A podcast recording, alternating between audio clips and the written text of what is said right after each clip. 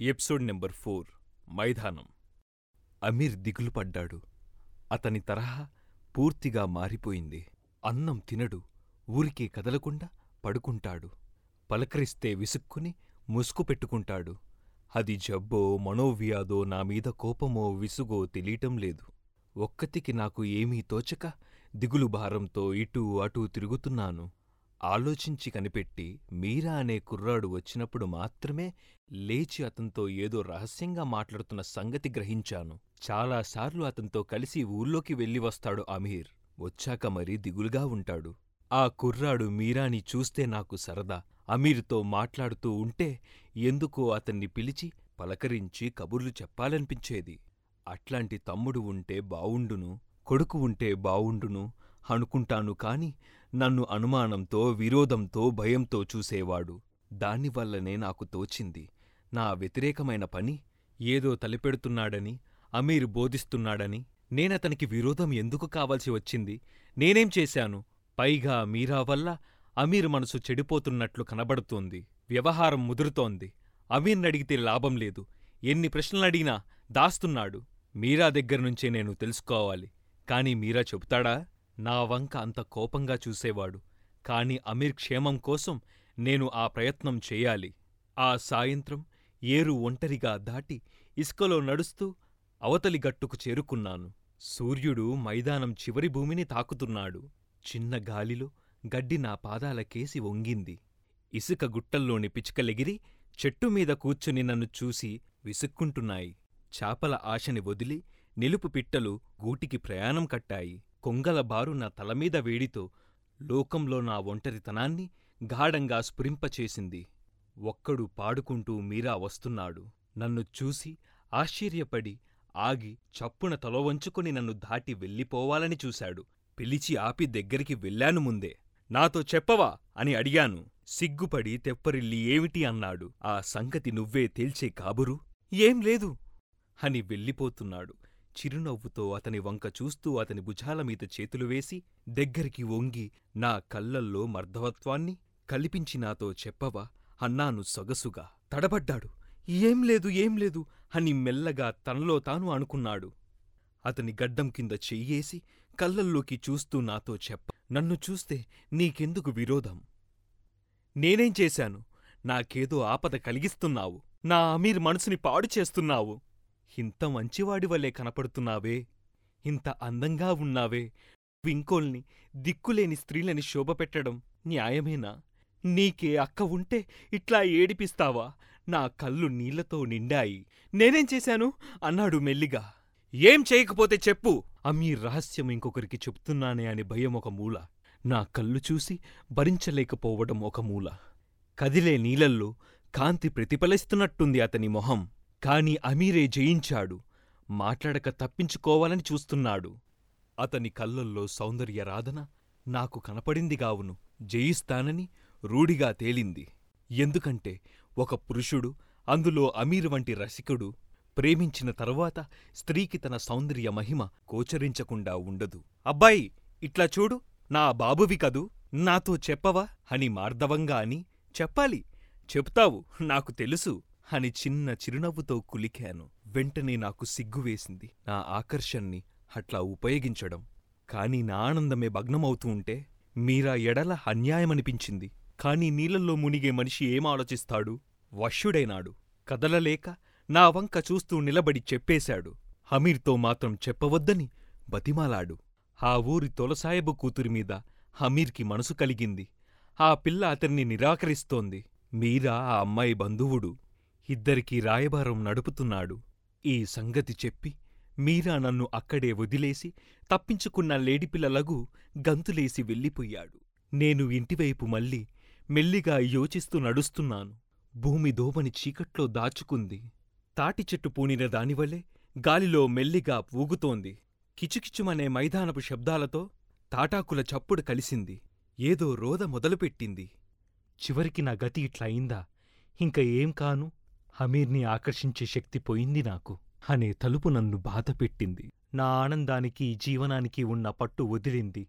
ఇంక పంతానికి అంతమెక్కడో ఈ ఒక్క కొమ్మని నమ్ముకుని అన్ని ఆశ్రయాలని తన్నేశాను. ఇది ఇట్లా పెళ్ళుమని విరిగింది. నేనేం కాను? ఏది దిక్కు? అమీర్ మీద అమితమైన కోపం కలిగింది. ఇట్లా వదిలేవాడు నన్నెందుకు తీసుకొచ్చినట్లు? తన సౌఖ్యమే గాని నట్టేట్లో వదిలితే నా జీవితం ఏం కావాలనుకున్నాడు? ఏటి నీళ్ళు కల్లన? పెనవేసుకొని తమని చూడమని ప్రాధేయపడ్డాడు. నా హృదయ ఆరాటాన్ని చల్లార్చాలని సాయంత్రపు గాలి నా వెంట కిందనించి రాసుకుంటూ వెంబడించింది. ఏం చెయ్యను? మామయ్య అన్న మాట నిజమేమో? ఇట్లా శరీర ఆకర్షణకి లోబడి జీవితాన్ని ఒప్పగించుకున్న దౌర్భాగ్యుల గతి ఇంతేనేమో? ఉధృతము నిరాటంకమైన మొహానికి అంతా వింతేనేమో? ఏ నిగ్రహమూ నియమమూ లేకుండా ఇంకొకరి భార్య అని ఏచించకుండా నన్ను కోరిన అమీర్ నన్ను వదిలి ఇంకొకర్ని మోహించడంలో ఆశ్చర్యమేముంది?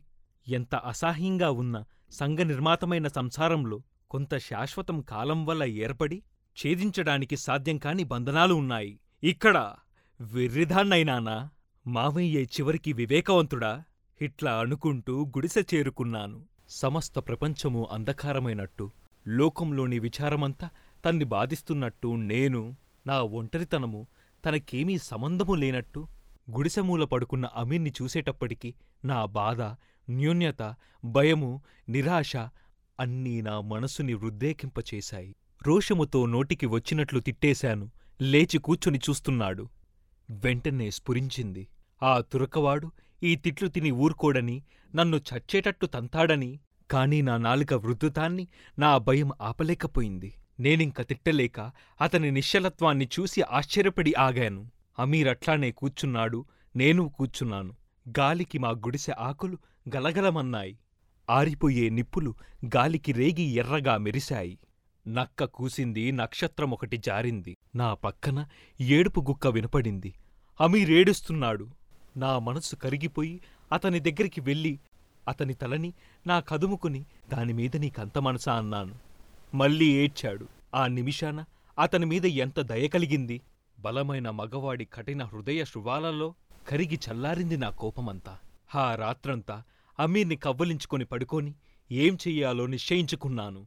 మర్నాడు మధ్యాహ్నం మీరా అమీర్తో మాట్లాడుతూ ఉండగా నేను ఏరుదాటి జీడిమామిడి పొదల్లో కూర్చున్నాను. మీరా అట్లాగే తిరిగి వెళ్ళాలి. నా దిగులంతా పోయింది. హమీర్తో ఇదివరకంతా ఇచ్చిన ఆనందం అది నాకు ఆనందమే.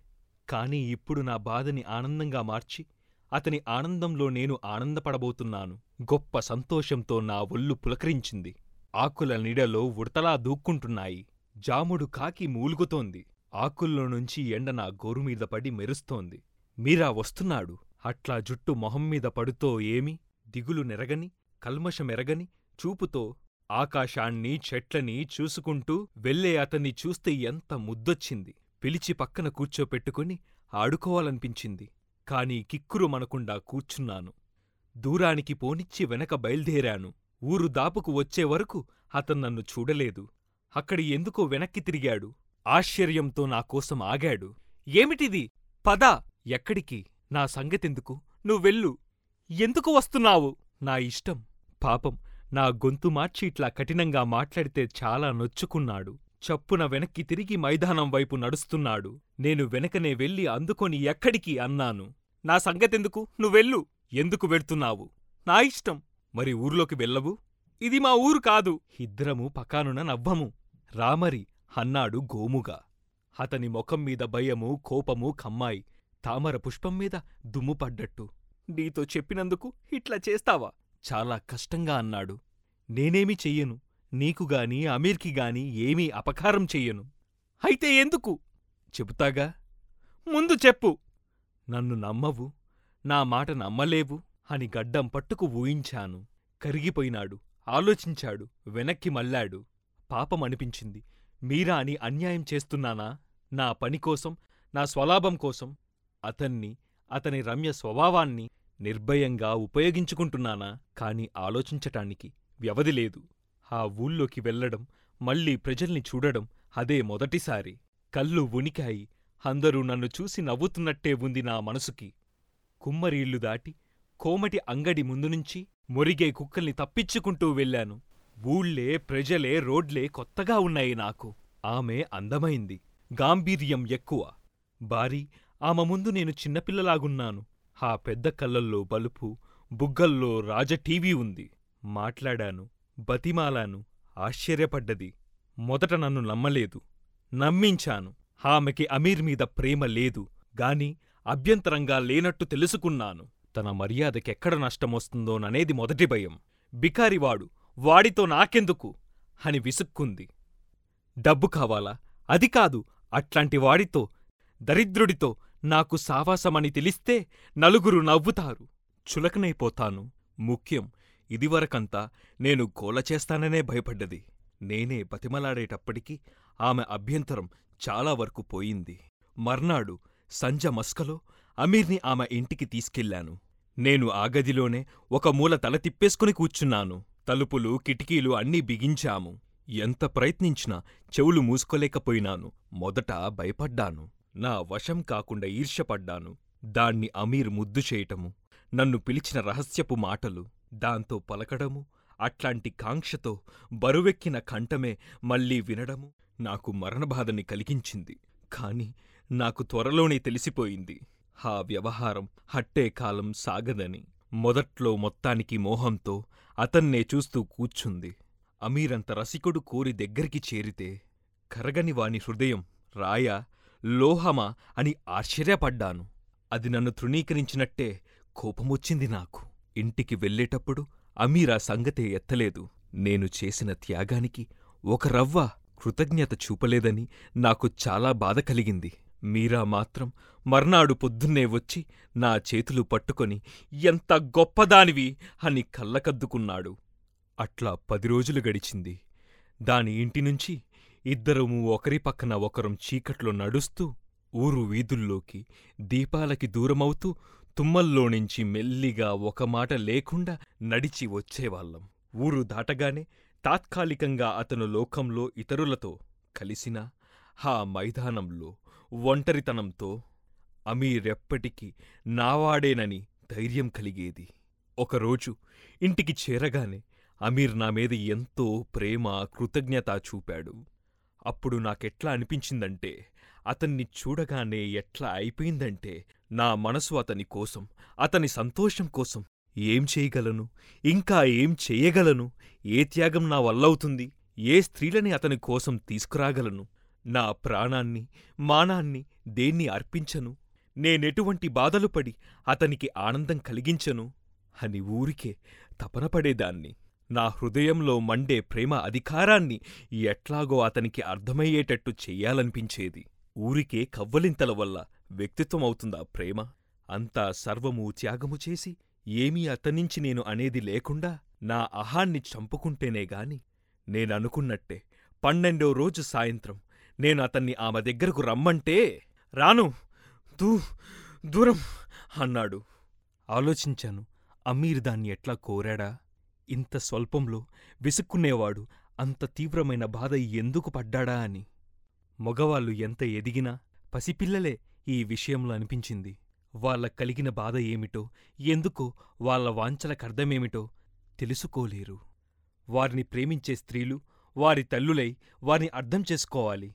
మగవాళ్ళకి అట్లాంటి మార్పులు సహజంగా కావాలనిపిస్తున్నాయి కావును స్త్రీనెంత ప్రేమించినా ప్రేమెక్కువైన కొద్దీ దాన్ని భరించలేక అనుకున్నాను.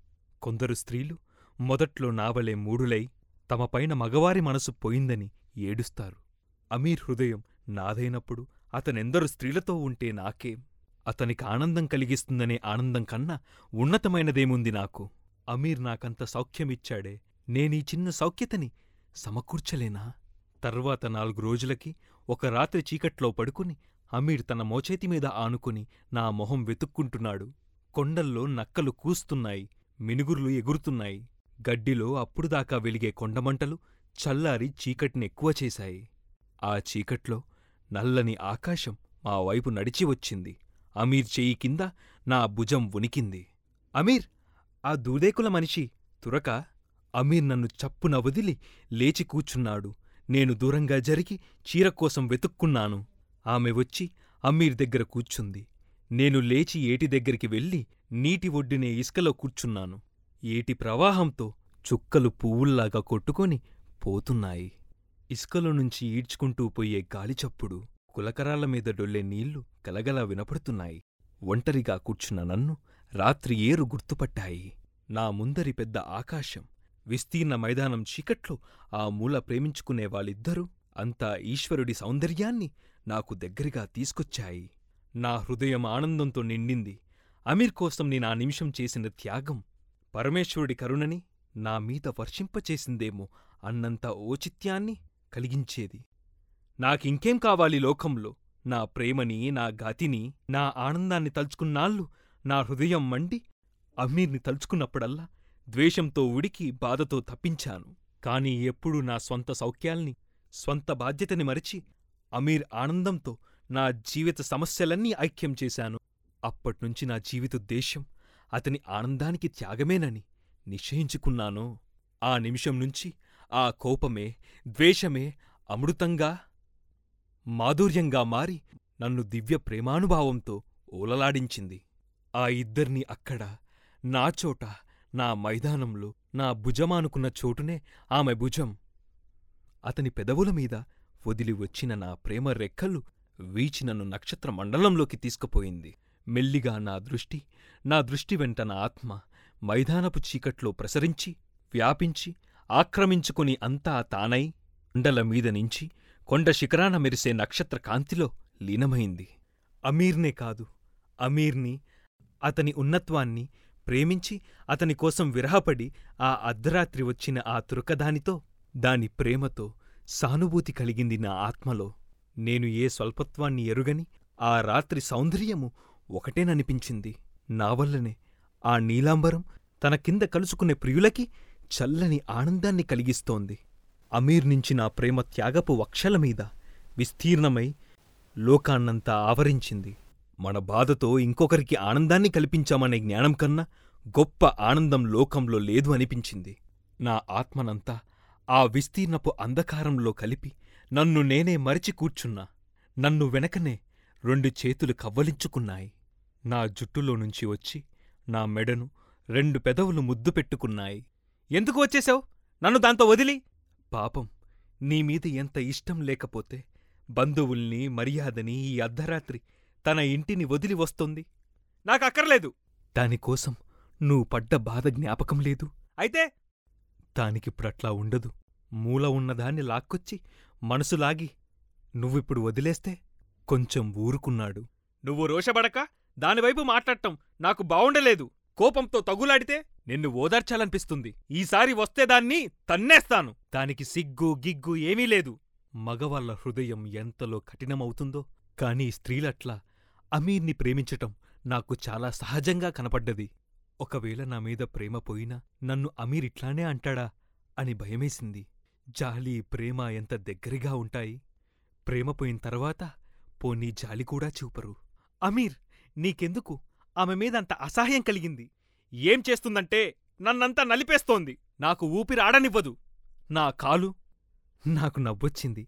సిగ్గుపడుతూ నన్ను నువ్వు అమీరన్నాను కాని ఆడది ఆ చీకట్లో ఏడుస్తూ నన్ను తిడుతూ బెదిరిస్తూ వచ్చింది. ఆ మనిషి తాను మంచిదే హమీర్ మంచివాడే నేను చెడ్డదాన్నైనాను. పాపం ఒకత్తా వచ్చిన ధోవణ్ణి తిడుతూ వెళ్ళేదాన్ని చూసి చాలా చాలేసింది నాకు. ఏం చెయ్యను? పాపం.